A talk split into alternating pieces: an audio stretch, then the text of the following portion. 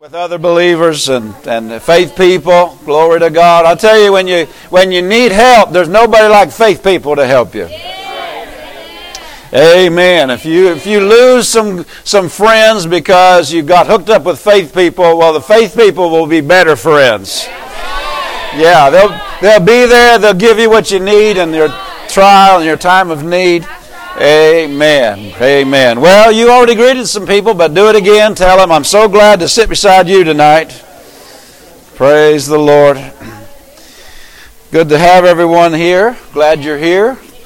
I mean, uh, Christians come out on Sunday morning, and real Christians come out on Sunday night. Good to see you. Glad you're here. We're going to uh, have a wonderful time again this evening. I trust you got what you needed, some things you needed this morning. And uh, if you came hungry, you, you, you'll uh, continue to receive. I came hungry. I, I, uh, I, I get to feed on what I'm going to minister on before the service. I get to feed on it during the service. And then we always talk about it, as the pastors and us always talk about it after the service. And so I, I just think I'm three times more blessed than you because because you get it once, I get it three times. Hallelujah. If you have half as fu- much fun as I have preaching it, then I've had twice as much fun as you. Amen. Glory to God. Don't you appreciate your pastors?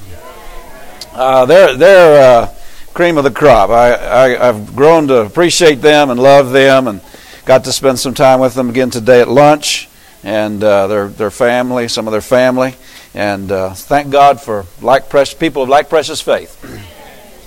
Thank God for people that are raising their children right.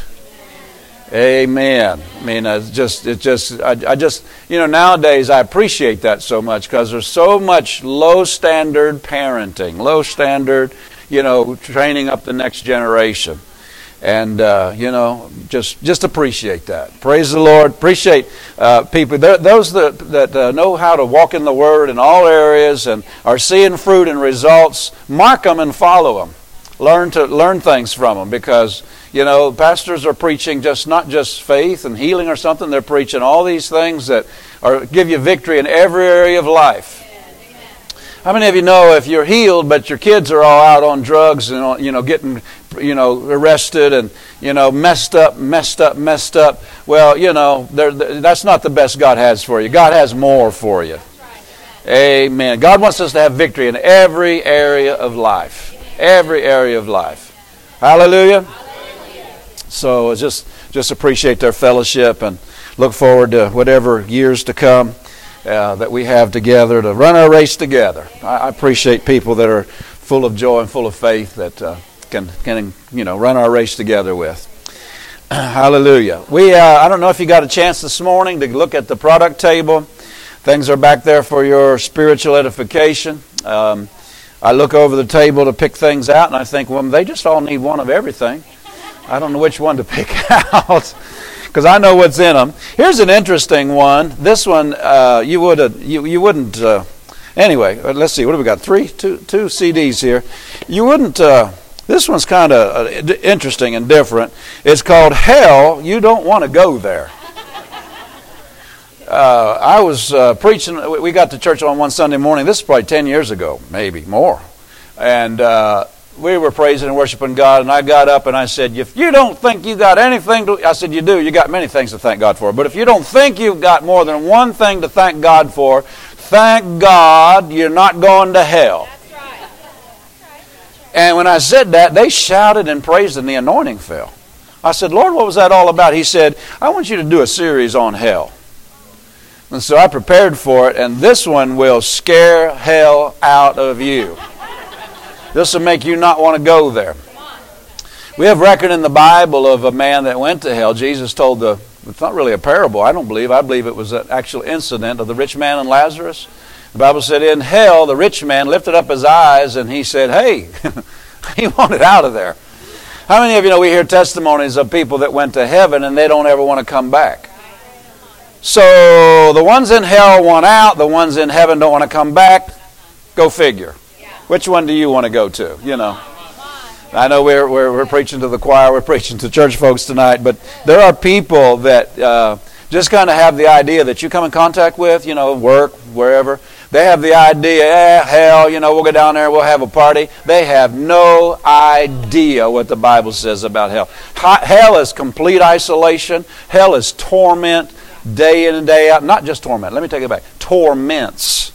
And we go into great detail about all the torments. Um, somebody said, "Well, uh, you know, I'm not going there." Well, it'd just be good for you to hear it, and uh, and to be aware when people say stupid things about, you know, we'll just all go to hell and have a party. Uh, you, you're just aware of of how to help them because that's deception. The devil doesn't want people to know what hell is all about. God doesn't want people to go to hell. He never prepared it for people. He prepared it for the devil and his angels. But people that agree with, and and here's something uh, people say, well, you know, and this is this is popular nowadays, and it's not true. You know, how many of you know people say sometimes millions of people couldn't be wrong? yeah, right. But people say, and, and it's just fame. It's, it's it's popular nowadays. People say, well, you know, a, a loving God wouldn't send anybody to hell. And uh, the fact is, that statement is is uh, dyed in the wool ignorance because that's why Jesus came to keep people from going. He's not sending them there, they send themselves there. He sent Jesus to make a way out. Amen. Well, you know, I just don't believe God would do that. Well, let me ask you a question. If uh, you're a parent and you have a child, let's take a daughter, and and some Yehu I don't know how you say that in Spanish, but uh, violates your daughter physically or sexually. Uh, only a parent who doesn't love their daughter would allow that person to remain in the house. Don't look at me in that tone of voice. Love will kick them out and do whatever they got to do. Prosecute. Come on now, don't look at me. I mean, love will separate them from the from the one that uh, somebody said, well, that's not love. It's love for the people of God to separate the people of God from those who wanted nothing to do for, with God forever. That's what hell is. It's separating them from the ones that chose God, wanted God, wanted Him forever, and God said, all right, you know, I'm going to just separate all those who don't because because God God's given people a chance. Anyway, I'm just preaching that you need to get this. We don't hear much about hell today, but but uh, it's real. It's not it's not uh, gone away because people say, "Well, I'm not going to think about that." No, it's still there. Um, then we've got a series here called "The Spirit of Faith." The Spirit of Faith. This came out of uh, oh Bible school, really, World Harvest Bible School uh, in uh, California. Well, we're in California. You know that.